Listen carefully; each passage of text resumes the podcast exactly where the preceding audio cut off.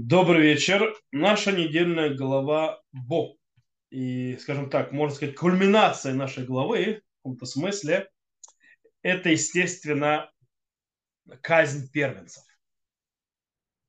Казнь первенцев, которой хочу немножко заняться и поговорить о ней, потому что, скажем так, это казнь, которая очень сильно, э, скажем так, раскрывается, описывается, как и на, как, скажем, как угроза, как предупреждение, допустим, я сейчас прочитаю, как вы... «И сказал Моше так, сказал Господь, около полуночи я пройду среди Египта, и умрет всякий первенец земли египетской, первенца Фаро, который сидеть должен на престоле его, до первенца рабыни, которая за жерновами, и все первородное из скота, и, и будет вопль великий по всей земле египетской, никогда не бывало никак, никак, и какого не будет боли.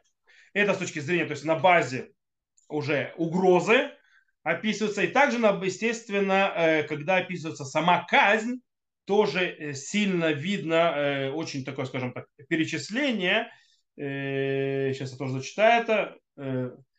Когда сама казнь описывается, когда она пришла уже, и было в полночь Господь поразил всякого первенца в земле египетской, от первенца фараона, который сидеть должен на престоле его, до первенца узника, находящегося в темнице, и все первородное скота, и встал пару ночью, и сам, и все рабы его, и все египтяне, был великий вопль в Египте, ибо не было дома, где не было мертвеца.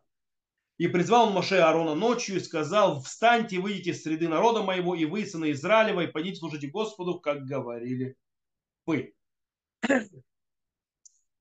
Э, и мелкий скот, и так далее, и так далее. И напирали египтяне на народ, чтобы скорее выслать их из земли, ибо сказали они, мы все умрем. Окей. Э, то есть тут описывается, и уже при угрозе Мошерабейну предупреждает, что будет великий вопль в земле египетской. И мы видим реакцию Египта очень тяжелую. То есть фараон сразу уйди, куму цуми тохами, то есть встаньте и уйдите отсюда. То есть, видите, вас него народ египетский, то есть, во-первых, плач стоит, то есть по всему Египту нет дома, в котором нет мертвеца. Э, и нужно понимать, что речь идет о боли, а настоящей боли это не, то есть цакак дулаба Мицраем, то есть великий вопль в Египте, это не крокодили слезы, то есть, да, речь идет о страшной, то есть боли, которая проявляется, то, что называется, при милосердии родителей к ребенку погибшему. То есть, да, э, на самом базовом опыте, то есть они переживают, все египтяне, переживают очень тяжело гиблю детей. То есть, даже если это дети, взрослые люди уже. Это очень тяжело. В принципе, это огромный, страшный удар по всему Египту, египтянами. И поэтому стоит быть с этим чувствительным. Не просто так. Э, и поэтому, кстати, вот такая ситуация, как сказано, «эн байта шер эн буме шамме», то есть нет дома, в котором нет мертвеца, это страшно, страшно вообще представить. То есть все дома, то есть трупы лежат, то есть нет, нет места, где нет трупа. Это просто страшная вещь. И на фоне этих стихов нужно задаться очень важным этическим вопросом э, и тяжелым вопросом. Понятно, почему был наказан первенец фараона. Потому что первенец фараона это человек, которого продолжит. То есть, э, кстати, не, это не обязательно что-то обычно в мультиках и в фильмах рисуют ребенка. Никто не говорит, что был ребенок. Потому что первенец фараона, то есть фараон сидит на престоле, первенец фараона может быть и юношей, и взрослым мужчиной. То есть, да, когда его отец сидит на престоле до сих пор.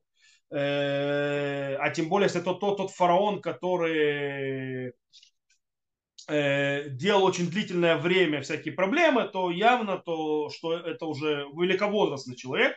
В любом случае, он по смерть вот этого наследника можно понять, он часть империи зла и так далее. Вопрос тяжелый, а в чем провинились, извините меня, рабыня за жерновами или узник, который сидит в тюрьме, или и тем более животные в Египте. То есть, да, почему они получили такое наказание? Э, то есть с этим нам нужно разобраться, в чем их грех. Если, то есть, фараон не отпускает, если там элита делает всякие проблемы, эти-то тут при чем? И почему они должны гибнуть? Это вопрос, которым мы сегодня я хочу этим заняться. И на это можно дать, скажем так, два, скажем так, два направления ответа. Первый ответ э, весьма простой, э, и он можно тут, тут упомянуть, э, скажем так, не очень далекую от нас хронологические то есть, э, вещи, которые происходили с еврейским народом. Рав Соловейчик, например, рассказывает, что когда он был мальчиком, то есть когда он был ребенком, еще в царской России, когда он жил в Хасловиче, э, где его папа был раввином, он говорил, тот, кто обижал его и принижал его, это был не царь, сидящий на престоле в Санкт-Петербурге, а это делали соседи, абсолютно простые люди, то есть, да, то есть не евреи, а, а, простолюди. Не от царя он страдал, а от простого народа. Э, почему? Потому что когда есть какая-то группа населения, которая находится под, э, скажем так, под властью кого-то, и беззащитная в каком-то смысле, тогда раскрываются все, скажем так, э, жестокости и все плохие качества тех людей, и выходит все это наружу, то есть у человека. Таким образом, это то, что делает то есть, и народ. Нужно понимать, нету ни одного тирана, нет ни одного правителя, который делает какое-то зло и так далее, сам по себе, без того, что у него есть поддержка от его народа. Будь она активная или будь она пассивная.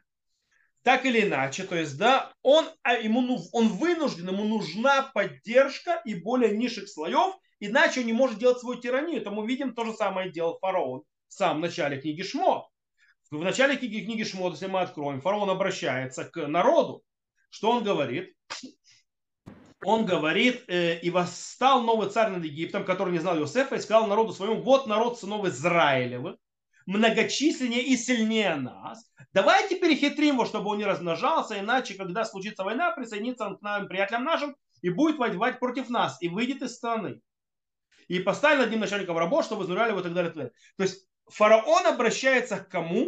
фараон обращается к народу, показывает проблему, угрозу внешнего врага, так называемого, и он получает полностью поддержку для народа для того, чтобы начать свою тиранию. Так оно работает. То есть, да, э, любой лидер, любой диктатор, любой правитель, который делает зло и так далее, э, о, ему требуется поддержка народа. Будь то фараон, будь это Гитлер, будь это Сталин, будь кто угодно. Никто не может работать, то есть, да, так, как им хочется и желается, без того, что у него есть народ, который стоит за ним. И этот народ, то есть, будь он активным, стоящим за ним, или пассивно стоящим за ним, он на этой поддержке двигается. По этой причине, как раз Соловейчик то есть, говорит, его не царь обижал в его, э, то есть в его э, местечке э, Хаслович. Его, извините, деревенские пацаны обижали, или деревенские бабы, или деревенские мужики. Простонародье. Это первое. Почему египтяне? То есть, да, то есть они не такие уж и праведные были. Есть второе, то есть, да, скажем так, подход, почему, да, полагается им э, наказание. Почему их надо наказывать. И для этого нужно э, сделать базовое разделение между двумя видами борьбы. Между частным и коллективным. Сейчас объясню.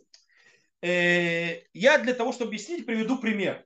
Она приведу несколько примеров, чтобы вы это поняли. Я начну с примера очень простого. Я вернусь в книгу Береши э, и два рассказа про изгнание Агар. И там очень интересные моменты раскрываются. Кстати, заодно мы поймем, что произошло с этим изгнанием. И почему и как, и почему первое, то есть как бы вернули Агара, второе нет, и почему Всевышний согласился с э, Авраамом. Итак, первое изгнание появляется у нас в книге Берешит в главе Лех-Леха, где описывается следующее. И а Сарай, жена Авраама, не рожала ему, у него была рабыня египтянка с именем Агар. И сказал Сарай Аврааму, вот Господь лишил меня плодородия, войди же к рабыне моей, может быть, у меня будут дети через нее. И послушался Авраам голоса Сарай, и взяла Сарай, жена Авраама, служанку свою египтянку Агарь, по истечении десяти лет пребывания Авраама в земле Кнанской, и дала ее Аврааму, мужу своему, в жены. И вошел он к Агаре, она зачала, видев же, что зачала она, то госпожа ее лишилась уважения в глазах ее. То есть она начала к Саре относиться неуважительно. И сказала Сарай Аврааму, обида моя из-за тебя, я отдала рабыню свою в лоно твое, а куда, как увидела она, что зачала, то я лишилась уважения в глазах ее, Господь досудит между мной и тобой. И сказал Авраам Сарай, вот рабыня твоя в руке твоей, делай с ней что хочешь, что угодно в глазах твоих. И притеснял ее Сарай, и она убежала от нее. И нашел я ангел Господину источника воды в пустыне, источника на дороге Шур. И сказал он Агар, рабыня Сарай, откуда ты пришла и куда идешь? Сказала, Сарай, гос, гос, госпожи моей бегу я. И сказал ангел Господь, возвратись к госпоже своей, смирись над под руками ее. И сказал ангел Господь, умножая, умножу потомство, и оно несчастливо будет от множества. Окей. Что говорит Раска? Наша э, Сара, наша проматерь Сара, э, не просто так дает то есть, э, свою служанку э, Аврааму, чтобы появился потомство. Нужно понимать, это мессирут нефеш. Это самоотдача, это, в принципе, жертва собой. Почему? Э, представьте себе, то есть да, женщина, которая не рожает, она уходит со своего места э, как жена и дает, то есть, да, ради того, чтобы у Авраама было потомство, другую женщину. Я думаю, женщины меня поймут. Но я думаю, что мужчины тоже могут представить себе, насколько это тяжело. То есть насколько нужно личную жертву принести для этого. То есть Сара, которая, скажем так, центральная женщина в доме, она напрямую отказывается от своего положения ради рабыни. Для чего? Для врага. Но в тот момент, когда Агар видит, что он забеременел, она начинает, за ним, э, то есть начинает пренебрежительно относиться к Саре. Сара, которая и так уже пожертвовала слишком многим, с этим уже смириться не может. Ей это уже мешает. Авраам понимает Сару, понимает ее ощущения, и поэтому он изгоняет Агар. И тут вмешивается Всевышний. И несмотря на то, что Агар страдает от Сары, Всевышний говорит ей вернуться. Почему? Потому что ее изгнание Всевышнему не угодно. Так не должно быть. Агар возвращается в дом Сары Авраама, то есть, да, и а, Сара Авраам склоняет свое, свои желания, свои чувства, свои ощущения перед желанием Всевышнего. Все вроде понятно и так далее. Но по идее, Агар пострадала. О, зачем? Просто Сара пострадала. Она, э, э, скажем так, э, обижена, она понесла ущерб какой-то и так далее.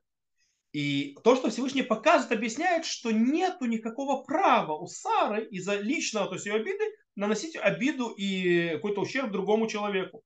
То есть той же Агар.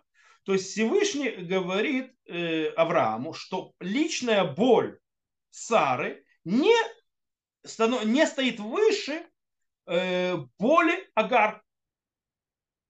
И Сара должна прекратить над ней издеваться, то есть и вести себя так. Кстати, то, что, э, кстати, есть слова Рамбана, Раби Мушабен Нахмана, который объясняет, что Авраам и Сара в этом случае, то есть он, скажем так, высказывает очень тяжелую критику против Авраама и Сары. Он пишет так. Хата имейну бейну язы. Согрешила наша проматерь в этом издевательстве, измывании. Вегам Авраам, а не холасоткен, и Авраам тоже, потому что он дал, позволил это делать. Вешама Хашем эт эль унья, ונתן לה שיהיה פרא אדם לענות זרע אברהם ושרה בכל מיני נו. Поэтому Всевышний за это дал ей потомство, которое будет пере Адам, то есть который будет, скажем так, человеком диким и так далее, который будет потом измываться над народом Израиля разными измываниями. Это как наказание, говорит Рамбан, за то, что Сара и Авраам измывались над Агар. То есть э, Рамбан объясняет, что Агар должна вернуться в дом Авраама, и Асара должна терпеть. Окей. Авраам выучил этот урок на следующий раз. Следующий раз происходит когда? Чуть дальше, то есть мы открываем. Когда происходит уже в главе Ваера. Э, и увидела Сара, что сын Агар египтянин, которого она родила, Авра... Аврааму насмехается. То есть, да, после того уже Ицхак родился. И сказал он Авраам, выгони эту рабыню, сына ее, ибо не будет наследовать сын рабыни этой с моим сыном Сацхаком. Окей? И показалось Аврааму весьма прискорбно из-за сына его. Что произошло? Снова попадаем в ту же самую ситуацию. Авраам, то есть, да, э, точнее, семья уже Агар, то есть ее сын Ишмаэль, э, делает проблемы Ицхаку, сыну Сари. Сары. Сара требует изгнать его из дома. Тут уже Авраам понимает, что желание Всевышнего другое. Всевышний не хочет, чтобы это происходило, что боль одного человека не причина делать боль другому человеку. И поэтому он уже не хочет ее изгонять. И тут вмешается Всевышний снова. И что говорит Всевышний? И сказал Бог Аврааму, не огорчайся ради отрока и рабыни твоей. Все, что скажет тебе Сара, слушай голос ее, ибо в Ицхаке наречется род тебе. Но и сын рабыни народ произведу я от него, потому что он потомок твой. Вроде проблема. В чем разница между нанесением обиды и какого-то, то есть ущерба, когда наносит это Агар Саре, и между чем, как Ишмаэль наносит то же самое Ицхаку. Почему в первом, э, то есть эти случаи разные. Почему в первом случае с Сарой, то есть э, поведение Сары не оправдано, а в поведении с Ишмаэлем и Ицхаком, да, оправдано, и нужно изгонять. И тут есть очень важная вещь. В чем разница? Здесь действительно борьба идет не между Агар и Сарой, а между Ицхаком и Ишмаэлем, но уже не как частными, Ицхак и Ишмаэль, как два частных человека, а как представители разных подходов в будущем, которые раскроются. Всевышний говорит, что Авраам должен предпочти Ицхака а точнее то, что он собой представляет. Киба Ицхак и Карели Хазера. Ибо в Ицхаке тебе будет названо потомство. Имеется в виду, Ицхак продолжит твое дело. Ицхак будет продолжителем твоего дела, поэтому ты должен избрать его. И убрать Ишмаэля.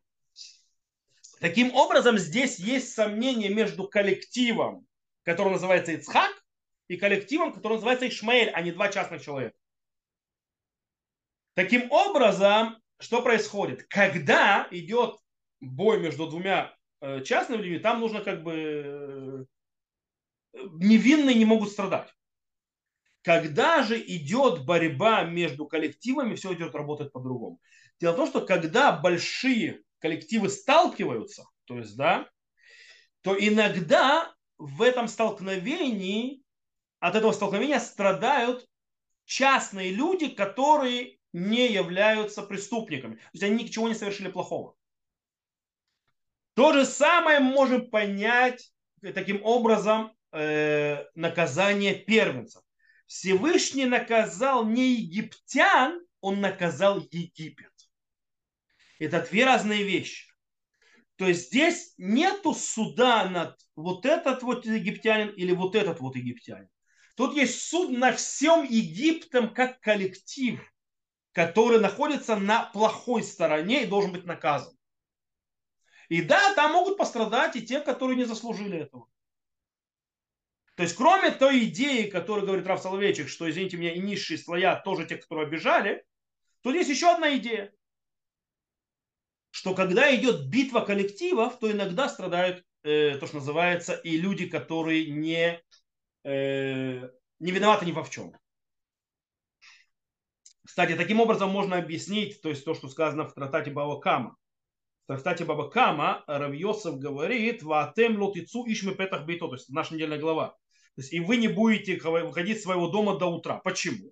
Объясняет там Равьосов, э, ибо нитна решут ли машхит ли ашхит.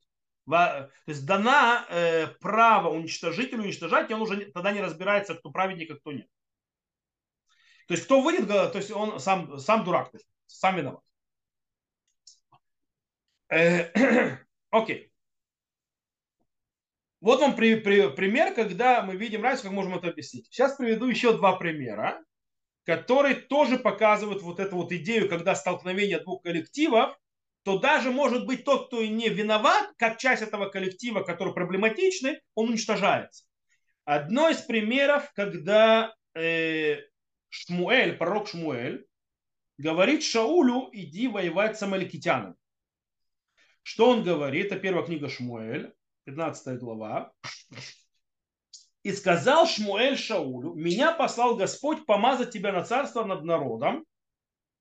Э, Израиль, теперь прислушайся к голосу речи Господа. И сказал Господь, помню, что сделал Амалек, помни, помню я, что сделал Амалек Израилю как он противостоял ему на пути при выходе его из Египта. Теперь иди и порази Амалека, и исцепли все, что у него, и не щади его, а предай смерти от мужа до жены, от ребенка до грудного младенца, от вала до агнца, от верблюда до осла. То есть Амалек стоял напротив Всевышнего. Амалек выражал, то есть не хотел дать власти Всевышнего распространиться на этой, на этой земле. Он выражал зло. То есть, да, таким образом мы обязаны нанести ущерб нации Амалек, как таковой, включая всех. Есть еще один пример. Это пример в Торе по поводу, что называется Ирганидахат. Что такое Ирганидахат? Это город, в котором то есть большинство э, то есть, э, Э, э, поклонялись идолам. И этот город уничтожается. Это книга Дворим, э, это книга Дворим, это глава Ре. То есть глава Ре это 13 глава, то есть если читать то есть по, по главам этих перед Гимель, приблизительно в районе, да, 16 стиха, то перебей жителя того города острием меча, разгроми его и все, что в нем, и скот его острием меча. Всю же добычу собери на середину площади его, сожги огнем город и всю добычу его всецело Господу Богу твоему, и да будет он вечно грудою развалина. Развалин не должно никогда вновь созидать его. То есть и это называется Иранидаха, то есть место, где, в котором поклонялись идолам, и было решено, то есть да, оно уничтожается, включая всех жителей в нем, и уничтожается вместе с этим все имущество. Но если мы откроем Мару в трактате Сандрин, увидим очень интересную вещь. У Вирани Дахат, в этом то есть, городе, где, которому приговорен к уничтожению и задал поклонство, есть один нюанс, который отличает его от Амаликитян.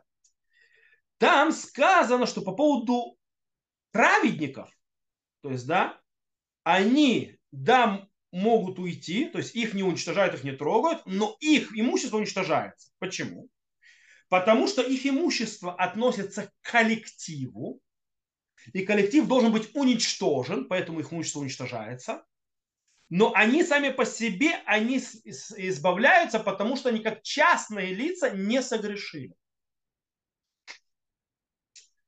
Теперь перейдем немножко то есть, к глобальной вещи, то есть того, что мы сказали. Дело в том, что в любой войне, которая происходит в мире, погибают тысячи людей. Вам не надо это рассказывать. Э, даже сейчас война на Украине и так далее, погибают тысячи людей. И картины, если можно увидеть, называются они страшные. Э, кстати, нужно понимать, что боль, которую чувствуют обе стороны э, разборах так называемых, она настоящая, она болезненная. И это боль, то есть это, а, которая изнутри пожирает у обоих, с обоих сторон. Э, это не, то есть плач людей и так далее, страдания и боль, и желание, кстати, мести. Это не наигранно, это настоящее. Э, на самом простом, то есть это, это, потому что это страдание души, милосердие над своими и желание, то есть уничтожить э, другую сторону за то, что он нанес ущерб моей стороне. Это, это настоящее чувство человека. Но, несмотря на все, с этой стороны, есть сторона, которая права, и сторона, которая не права. Несмотря на всю боль и так далее обоих сторон. И таким образом получается следующая вещь. То есть, да, когда мы берем, идем на борьбу с стороной, которая не права, иногда, то есть мы уничтожаем и тех, которые то есть, идут вместе. Почему? Как мы объяснили, вернемся к этим двум объяснениям, которые я дал. Первое, мы должны понять, что не так уж слишком много праведников, окей? И многие, многие, многие жители, то, что называется, с той или иной стороны поддерживают правителя, который несет войну, разрушение, смерть, зло и так далее. И поэтому он должен быть погибнуть. И поэтому они, в принципе, являются соучастниками, будь они активные или пассивные, поддерживающие тот иначе, но, но режим. Э, допустим, как поддерживающий террор, то же самое, допустим, с арабами возьмем с нашим, то есть поддерживает террор, то есть, да, он гражданин, он, то есть это, за что его убивать? Он поддерживает террор. Он тоже хочет нам смерти. Он поддерживает террор, будь он это делает активно, когда он посылает своих детей, посылает, идет сам на террор и так далее, дает деньги на террор, и будто он делает пассивно, соглашаясь, чтобы это делать. По этой причине он не такой уж и правильный. Но этого недостаточно. Потому что в любой войне, в любом противостоянии погибают те люди, которые реально ничего плохого не делали и даже не поддерживают режим. Например, то есть в той же Азии, я уверен, что там есть арабы, которые им не, хотят никакого террора, не хотят никакого Хамаса. Они хотят жить, работать, ничего, но они тоже погибают. Когда мы бомбим, когда мы стреляем и так далее. Э, и, э, и таким образом мы должны в этом случае обратиться к второму объяснению. Э, когда есть война, когда есть противостояние, мы не воюем против каких-то личностей, воюем против коллектива. И по этой причине тот, кто принадлежит тому коллективу, он тоже будет страдать. Понятно, что на уровне идеальном и идеи, конечно, было бы шикарно и так далее, что когда мы воюем с плохими, что побегали действительно только те, которые плохие, а те, которые не согрешили и не поддерживают это, то есть то, что делает плохая сторона, и просто, то есть они часть этого народа и страдают этого, то есть эм, их не, да, не трогают. Но это невозможно. Так воевать невозможно. Таким образом, скажем так, постфактум э, в мире, где, э, скажем так, страны и так далее выражаются, то есть народы выражаются людьми, то есть, да, э, когда мы наносим поражение или удар по тем плохим, скажем так, правителям, людьми, ведущим войны и так далее, то и страдают те люди, которые с ними. Ничего не поделаешь. Но, но, но, но, в этих во всех случаях все равно очень важно подчеркнуть две вещи, которые важны нам сегодня. Даже когда мы идем воевать против плохой стороны, понимая, что там не все праведники, они заслуживают смерти, Э, то есть, и э, что с той стороны, с которой мы воюем, то есть там некоторые не заслуживают смерти, но они погибают из-за того, что они часть этого коллектива и, и ничего не поделают. То же самое, как э, с казнью первенцев. То есть, если те погибли, потому что они были уча- самоучастниками, пассивными или активными, или потому что они часть это, этого народа. То есть, Египет. Они не египтяне, на Египет бьют. Тут мы должны очень важно подчеркнуть, что мы не можем э, бить, воевать и быть, скажем так, морально и этически правыми, если мы не исправляем, не, то есть не держим перед собой, не, всегда, не придерживаемся всегда два, двум, точнее, двум важным условиям.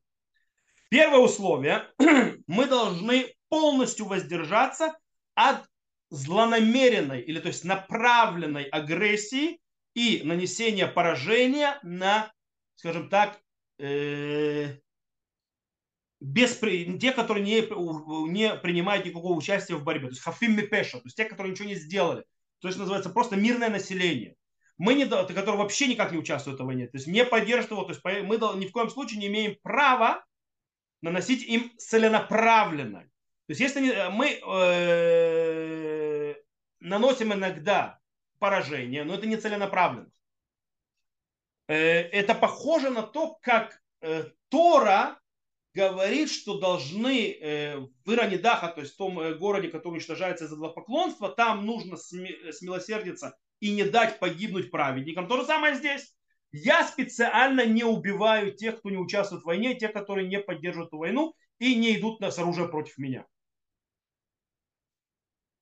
Это то есть, должно мне специально этого не делаю. И они могут погибнуть, но э, в этом это первое условие. То, что дает нам моральное право воевать.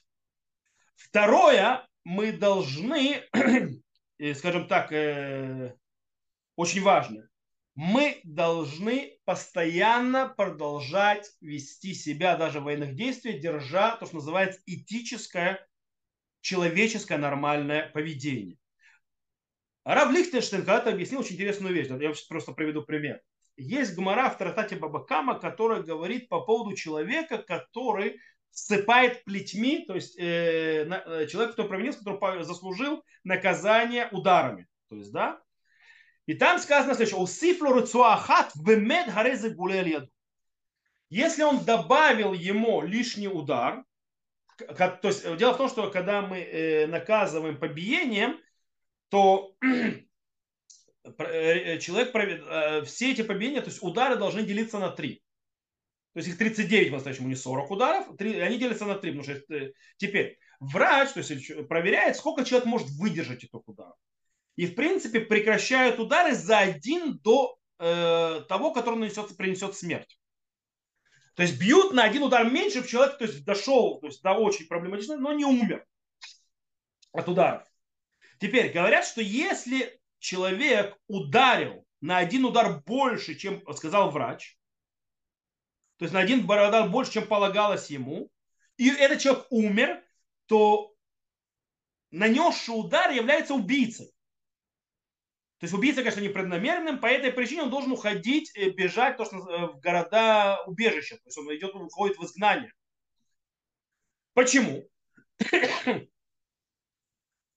Объясняет Рав Лихтенштейн, объяснил, что когда посланник Бейдина, который наказывает преступника, добавил лишний удар, который не сказал Бейдин сделать, раскрылось, то есть, скажем так, что изначально все его удары были не во имя небес, а из-за э, его э, агрессии. Его агрессии и так далее. Э, то, что называется маках зарит, то есть, да, жестокий удар. Поэтому сказано в Гмаре в Тратате Макот, Танура банан эйн маамидим хазанин или хасидей кох ветрей мада. Имеется в виду, что речь идет, мы не ставим во главе народ, то есть людьми, которые то есть, э, двигают народ и так далее, то есть, скажем, управление лидеров, люди, которые э, они ведут себя неумеренно. То есть люди должны быть умеренные, которые стоят во главе. Таким образом, э, получается, что, что посланник Бейдина, который наказывает за того, кто заслужил наказание, он должен его бить не как, э, скажем так, выходя из его отрицательных эмоций и ненависти к нему, а потому, понимая, что это э, закон, который от него требует, и поэтому должен делать, сделать ему точно то, что ему полагается, не более того. То есть, в принципе, два условия, которые нам дают моральное оправдание, когда мы выходим на войну. Кстати, это мы учим из, э, снова из-за казни первенцев, когда мы выходим на войну. Моральное оправдание, что мы бьем э, врага, воюем с ним и так далее, и при, нем, при этом гибнут, э, скажем так, непричастные люди, которые ничего нам плохого не сделали и даже не собирались делать, у нас должно быть два условия. Только тогда у нас будет моральное оправдание. Первое, мы никогда в жизни специально не убиваем и не наносим никакого ущерба людям, которые не причастны.